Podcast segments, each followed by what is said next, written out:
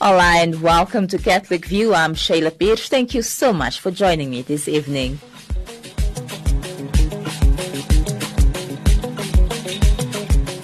Coming up in today's broadcast of Catholic View, as usual, on a Tuesday, I'd like us to focus on education. And today to do that, we'll be talking about a journeying in our faith through catechism. And that will be done with Sister Patricia Finn. So do stay with me. But before that, as usual, I bring you up to date with some of the stories that made headlines in the church and in Africa today.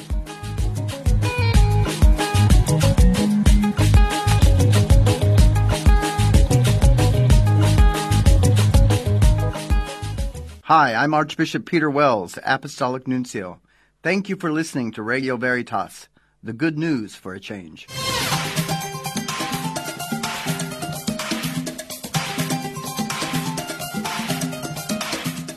And in your headlines this Tuesday evening, message for the fifty-first World Day of Social Communications. African leaders to pick new A U chair at busy summit. And Trump withdraws from T P P and reinstates Mexico City policy on abortion. Good evening once again, I'm Sheila Pires.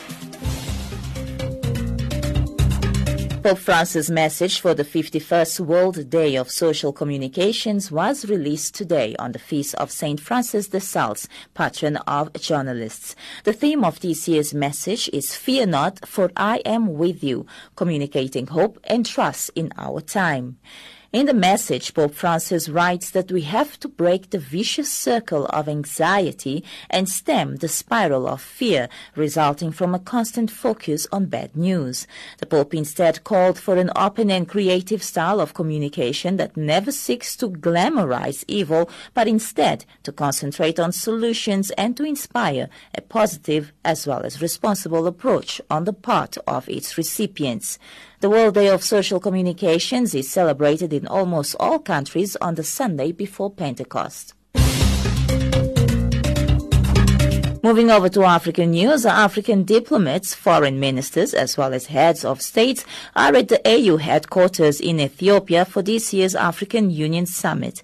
Some of this year's summit themes include in investing in young people, encouraging entrepreneurship, and how the A U plans to finance itself. Girum Chala reports. Last year's summit gave focus to women's empowerment. This year, the twenty-eighth African Union Summit is convening under the theme Harnessing the Demographic Dividend Through Investments in Youth. The Africa we live in, we leave behind for future generations, is a better place than the one we found and lived in. This is important as we celebrate twenty seventeen as the year of investment in the youth. The crown and precondition of our success will be to place our youth young people at the center of Africa's Agenda twenty sixty-three. One of the key issues at the A U summit is to elect a new chairperson for the African Union Commission. V O A News, Anita Powell reports. A U Commission Chairwoman Nkosazana Dlamini-Zuma is on borrowed time after heads of state extended her term. The hot issue is electing a new chairperson for the African Union Commission. It was postponed last year, and really heads of state can't wait another six months to get a consensus. That's uh, top of the agenda. Other issues include stopping the ethnic violence in South Sudan and rescuing the country's crumbling peace process. Also the ongoing humanitarian crises and conflict in Somalia and the Lake Chad Basin. The continuing debate over the International Criminal Court is one area where the new A U chairperson could set the tone, especially as three African countries plan to leave the I C C. There is very limited access to justice in Africa. If um, if there's a particular president or a senior official who remains in office indefinitely, twenty years, twenty-two years in the case of Yahya Jammeh, um, where can those victims in those countries seek access to justice? The only place that you could potentially seek access to justice is from the International Criminal Court. The political standoff in the Gambia is over. Jammeh has left. But Open Society campaigner Jegan Gray-Johnson says that there is still unfinished business in the tiny West African nation, and he intends to push the A U to confront Jammeh's alleged crimes. At some point in time, there has to be consequences for such actions and such attempts at entrenching impunity. And on top of all of this, the A U must decide whether to allow this fifty-four member body to become fifty-five.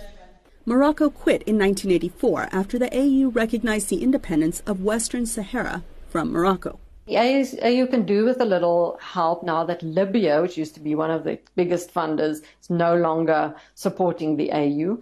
So um, in many ways, um, the A U could benefit from Morocco, but um, there are many countries who strongly feel that uh, the Western Sahara issue is one of Uh, occupation, um, it needs to be independent. It's an ambitious agenda for the fifty-four-year-old organization and its leaders, who have just days to tackle these many issues. But as the A U has long said, this is about coming up with African solutions to African problems. Toby Lenzer, the U N Regional Humanitarian Coordinator for the Sahel, has warned of a desperate need of aid relief. That is for eleven million people in Nigeria and the Lake Chad region. The crisis has resulted from years of disruption caused by the militant extremist group Boko Haram in parts of Nigeria, Niger, Chad, and Cameroon. Here is U N Radio D N Penn. This was Mister Lanzer's first New York press conference for the year, and he lamented not having any good news to report. He said eleven million people in the region were in desperate need of humanitarian aid, seven point one million of whom are living on the edge and surviving on just one meal a day, if that. The seven million figure includes five hundred fifteen thousand children. Furthermore, he added that Boko Haram activities have displaced two point five million people from their homes.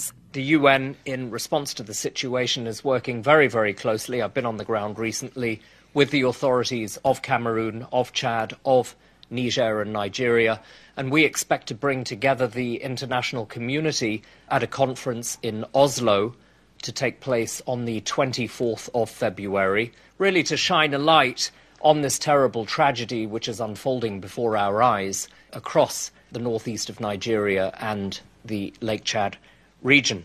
Mister Lanzer also expressed thanks for international efforts that contributed to the recent peaceful transfer of power in the Gambia. He reported that an estimated forty-five thousand people who had fled the country for neighboring Senegal were now on their way back home.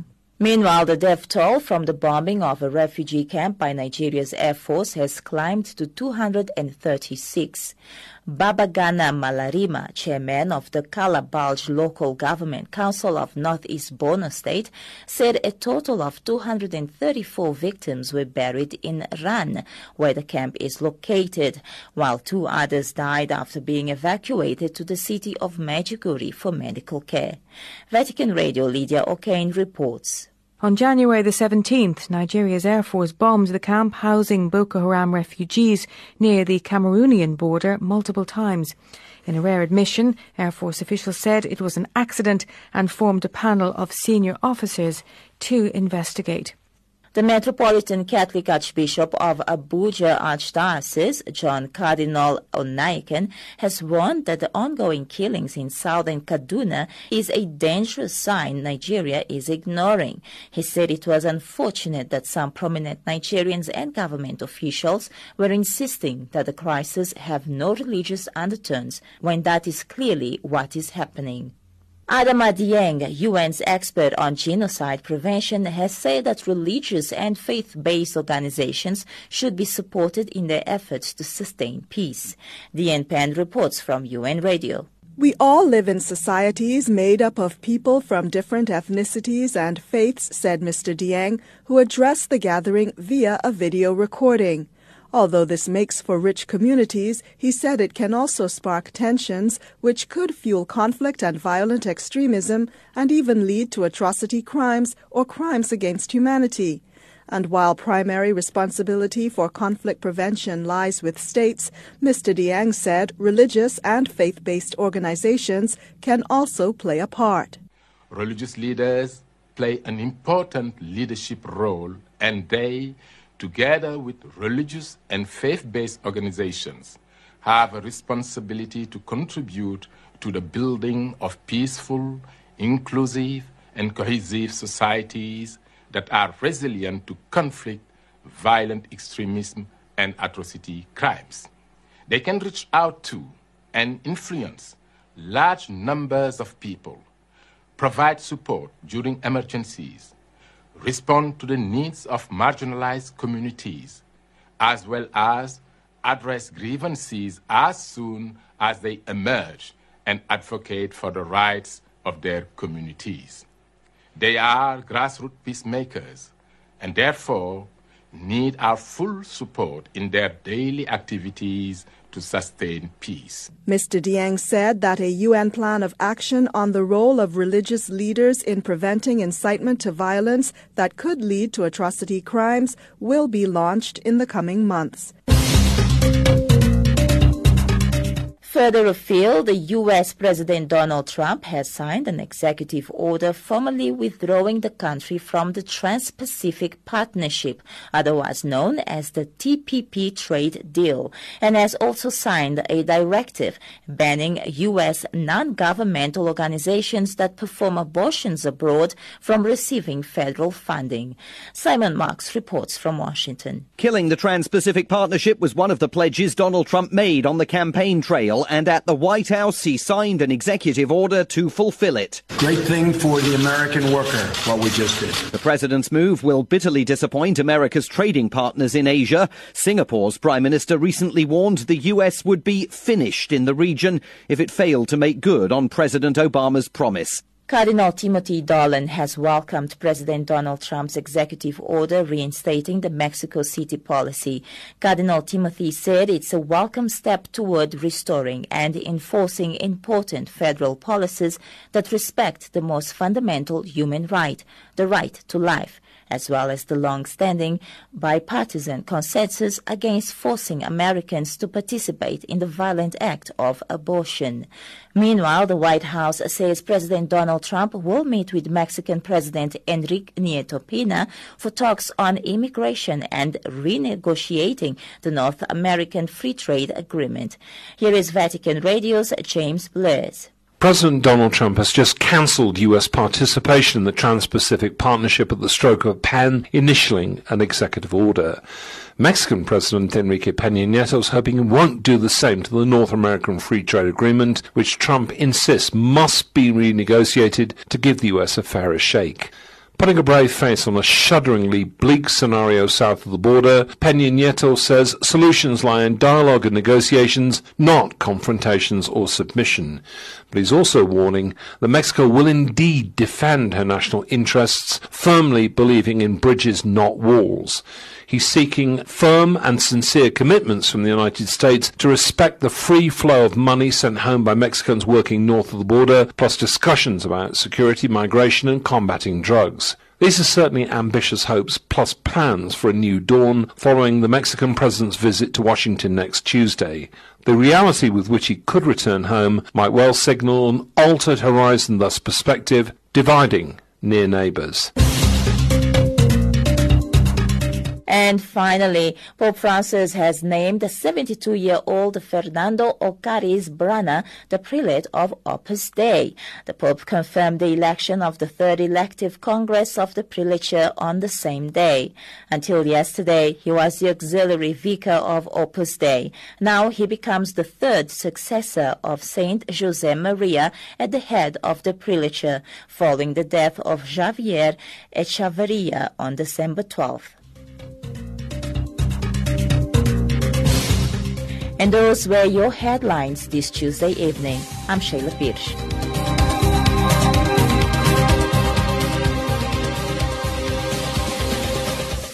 Thank you once again for joining me this Tuesday evening. You are listening to Catholic View on Radio Veritas, coming to you on five seventy-six A M, otherwise on eight seventy D S T V Audio Bouquet.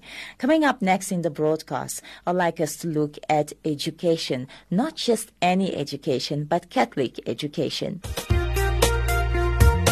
Sister Patricia Finn, F M A, heads the Catechetics Desk under the Southern African Catholic Bishops' Conference, the S A C B C. And in this interview, she'll be talking about journeying in our faith through catechism. Sister Patricia Finn begins by talking about her role in the Catechetics Department.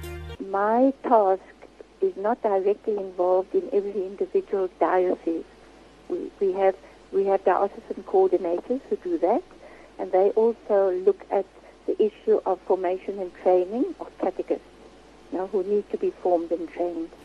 It's up to every diocese to structure their catechism, and I know that by now most of the parishes have already begun registration, and catechists are, if they didn't begin last week, I'm sure they're beginning by this week. And so catechists use the material that they have available. So it's up to the coordinator of catechesis in the parish to see that that is well organized. Now the coordinator must see that the catechist has the facility where they're going to teach. They need to see that they have the materials that they are going to use. Sister, let's talk about the importance of catechism. When should parents introduce their little ones for catechism? If you go according to um, children coming, can you say, for um, the systematic, okay, introduction to catechesis, we normally suggest that when the children begin in grade one, that is the same time that the parents would enroll them. That it would almost be the compulsory moment to begin. But there are many parishes who also have catechesis for the smaller children. So, for example, when they're four to five years of age, they begin to bring them. But the systematic catechesis where parents register their children would really be in grade one. So in a Catholic environment, it is the parents who would be introducing their children to God. They would be speaking to them about Jesus. They'd be teaching them to make the sign of the cross. They'd be praying before and after meals. They would be evening prayer, night prayer before they go to sleep, and they would be bringing them to Mass on a Sunday. So when children have been deprived of this and they begin catechism classes, as we call it, at the age of six or seven, there's already a huge gap in the life of the children. So what we try to encourage parents, and this, this is part of when parents come to preparation for infant baptism, you know, and it's to say to the parents, you have chosen to have your child baptized. And one of the questions that is asked of parents is, do you promise to bring your child up in the practice of the faith? And so we need to explain to parents what we mean by the practice of the faith. It's these constant things that distinguish a Catholic family. And so sometimes I feel that parents are not being helped. Um, there, there's no um, place for them to meet or to discuss when the children are small. This only happens once they are in grade one and start coming. And then you'll find that the parents are very interested in the children receiving sacraments. That, that seems to be the the biggest desire of parents. So what you also find, and we're finding it more and more, is that children may only be coming to catechism at the age of eight or nine or perhaps ten, because the parents want them to make their first Holy Communion. So then the gap is even bigger, and these children are really missing out on a foundation for their faith, because ultimately the faith is taught by parents. They are the first teachers. The catechist is only assisting parents. But sometimes we get we get the story back to front. And so the parents bring the children to catechism and they say, this is your responsibility and you need to prepare my child. There's a whole education that needs to be done. That's so true, Sister. We often find parents, like you've said, bringing in their children when they approach that age of nine, ten, where they think, okay, it's time for my child to receive First Holy Communion, so let's introduce them to catechism classes. And I like the fact that you mentioned that catechism begins at home. But now, still speaking of that, we find that, you know, you go through your catechism education, you have, you are baptized, you receive your first Holy Communion, you do your confirmation. And after that, you find that lots of people just stay in a, a sort of like limbo. There's no mm-hmm. more catechism classes to attend because the next step, it's either religious life or marriage. Now, what would you say to people once they are confirmed, and not just the young adults, but you find lots of grown-ups that lack when it comes to church ministry, when it comes to understanding what is the Catholic Church about, or when it comes to understanding catechism as a whole? Like you've mentioned, parents m- sometimes don't know how to help their children, how to teach their children. Um, it's all about a changing of a mindset. And the mindset that we need to change is that we do not come to catechism, or we do not ask to be catechized in preparation for a sacrament. So what we have to try to begin to instill in people, and it's going to take a long time, is that as Catholics, from the moment that you're baptized, you are on a journey of faith and of conversion. And this journey never ends, which means that our whole life long, we are learning more about our faith, and we are coming closer and closer to the Lord Jesus. So when we we look at the, the mind of the church at the moment, in what comes out in the documents, is that our main aim in catechizing is to bring people to a relationship with Jesus. So when we say a young person has been coming for twelve years, they've been confirmed, and now they leave the church, the question we need to ask is, but did we introduce them to Jesus? Is Jesus a very special person in their lives? Have they encountered this Jesus who accompanies them on their life? And, and it's a very difficult thing, because we have grown up with the idea catechism equals the time we're at school.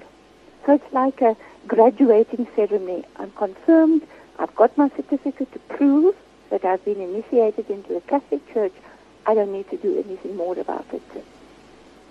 So our whole outlook on catechism, the whole education of the Christian community, needs to be that we are always journeying on our faith. And I think one way in which we can be enriched is even if we just look at the church's liturgical year. I mean, if you take within six weeks, we're going to be giving Lent. Now, if we really put our heart and our soul into Lent, that is a period of conversion. And that is a period of turning away from sin, coming closer to Jesus. So it's not, it's not just the learning, it's not just the knowledge, but it's what is my prayer life like? How do I live out the liturgy? You know, do I just go to Mass because I have to? Or I don't bother to go to Mass, it's too much of a bother? So there's this whole, it, it's a holistic approach that we're having to look at. But we're having to overcome years and years and years of, for example, question and answer, where what was the most important thing was to know your faith. But we're not saying we don't need to know your faith, but we need to live our faith. And and our faith needs to needs to give us something. It needs to, to fill our inmost desire. We need to want, you know, to be in communion with God. We need to want to pray, to read Scripture. Uh, that's a long journey. So, Sister, what would be your advice for grown-ups? Grown-ups who have, like you've said, said to themselves, well, I've done my confirmation, I have the certificate, now I can just chill back, relax, and go to Mass on Sundays, fulfill my obligation as a Christian to go to Mass on a Sunday, and then that's it. What would you say to such grown-ups? How can we learn more about our faith? How, what, what should we be doing in order to continue that Christian life, that Catholic life? Well, first of all, people have to show an interest that they want to. So if we take, for example, in the Archdiocese of Johannesburg, we've got that process that is called Renew. and that is a means for people to be joining into small uh, prayer groups mm, around the around their parish, where they meet once a week and they read scripture, they pray, they have outreach programs. Um, that, I think, is one way in helping adults to understand that they're on an ongoing journey. Or there are people who perhaps meet once a week and they prepare the Sunday readings. They reflect on the readings. They pray together. Or we have groups in a parish who maybe come together to pray the rosary. So we need to be open to involving ourselves in something outside of what is just the Sunday Mass. But you cannot force people to do this. No, this is uh, this is kind of the inspiration of the Holy Spirit. One one good way in which we can do this is, for example, when children are coming to catechism, is to find that at least at least once a year, catechists can meet with the parents of the children that they're teaching. And in that way, we can pass on the message to the parents. This is what you need to do. Now, there's a new there's a new confirmation program that is coming out. Well, I hope it will be ready within the next week. And part of the strategy that we've done is the young people are going to have their own workbook. And the one page is going to be the page they need in the class, but the other page is going to be what we call the activity sheet. And we're encouraging the catechists to ask the young people to take that activity sheet or take the book home and to do the activity together with their families. So it's not a homework for the young people, but the aim, the ultimate aim, is that the parents begin to see what the young people are learning and that they begin to take an interest in the catechism of their children. And that is another way that they can start deepening their own faith and their own understanding of their faith. So we have to challenge parents. We have to work together with them, in communion with them. And they have to come to the party as well. Because I know you say you can bring the donkey or the horse to the water, but you can't make it drink. So it's just yeah. it's constantly um, appealing to parents and asking parents to be more involved in the religious formation of their children. So if we think, for example, when children are being prepared for the sacrament of reconciliation, where does that begin? It begins in the home. If the children witness parents asking forgiveness of one another, if the parents explain to the children what it means to say, I'm sorry, and to be forgiven, at, in a reality of a family, then the children can understand better what it means to ask God for forgiveness. So somehow you can involve parents in this sacrament of reconciliation.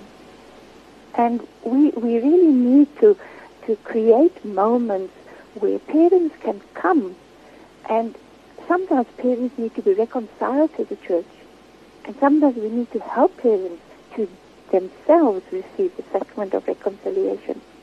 Because it's no good saying to the child, you must go to confession. But I don't. And you know, it's the same with the celebration of the Eucharist. If in the home there are never celebrations, when the family never comes together to celebrate an event, it's very difficult for the children, or they're small, to understand what it means to celebrate the Eucharist. So that begins in the home. And there again, we need to make the effort now to involve the parents in the first communion of their children. So that is not just something that happens within the church, but it's something that happens at home. And then we link the family, our, our blood family, to our spiritual family, which is the parish. But one catechist can't do that. This has to be a mentality that is being given over in the sermons, when we talk to parents, to make them aware that they are responsible for the religious formation of their children. And and when we're dealing with adults who are coming to the faith, you know, the same, we, we cannot rush the process. because these people have to be converted to the idea that this is a journey for life. And so we have to get them involved in the parish. We have to try to get them, you know, to, to be part of some, some group or some ministry, because that is, is what gives us the strength when maybe our own faith is weakening. But it's a, it's a huge... I, I firmly believe that one of the most difficult tasks or ministries in the church is actually that of catechesis, because we never stop. Is there anything new that's happening in terms of catechism throughout the year of twenty seventeen in the region? Yes, this year we will be launching the new confirmation program. So it should have, it should have been ready, but you know, there have been delays, whatever. But we're hoping that by the end of January the books are going to be printed, and then people can place their orders and catechists can begin already with the lessons. They, I, I have supplied them already with, you know, just copies of the lessons that they can already begin. Well, Sister, thank you so much for your time. It's been an absolute pleasure talking to you and also being reminded of our roles as parents towards our children's religious education, Catholic education, if one can put it that way. Thank you so much for your time. Any last words before I let you go? Well, I think the last word would just be that, you know, it would be my hope that parents will begin to become much more involved in the faith development of their children. I'd like to thank once again Sister Patricia Finn, F M A, who heads the Catechetics Desk under the Southern African Catholic Bishops Conference, S A C B C, for talking to us about the importance of catechism in our lives. And that brings me up to time. You've been listening to Catholic View on Radio Veritas. Thank you so much for your support. Remember that this program is produced and presented by Sheila Pires for Radio Veritas. I'll be back again tomorrow evening at the same time. Until then, do enjoy the rest of your evening. God bless you and ciao, ciao. I'm Sheila Pires.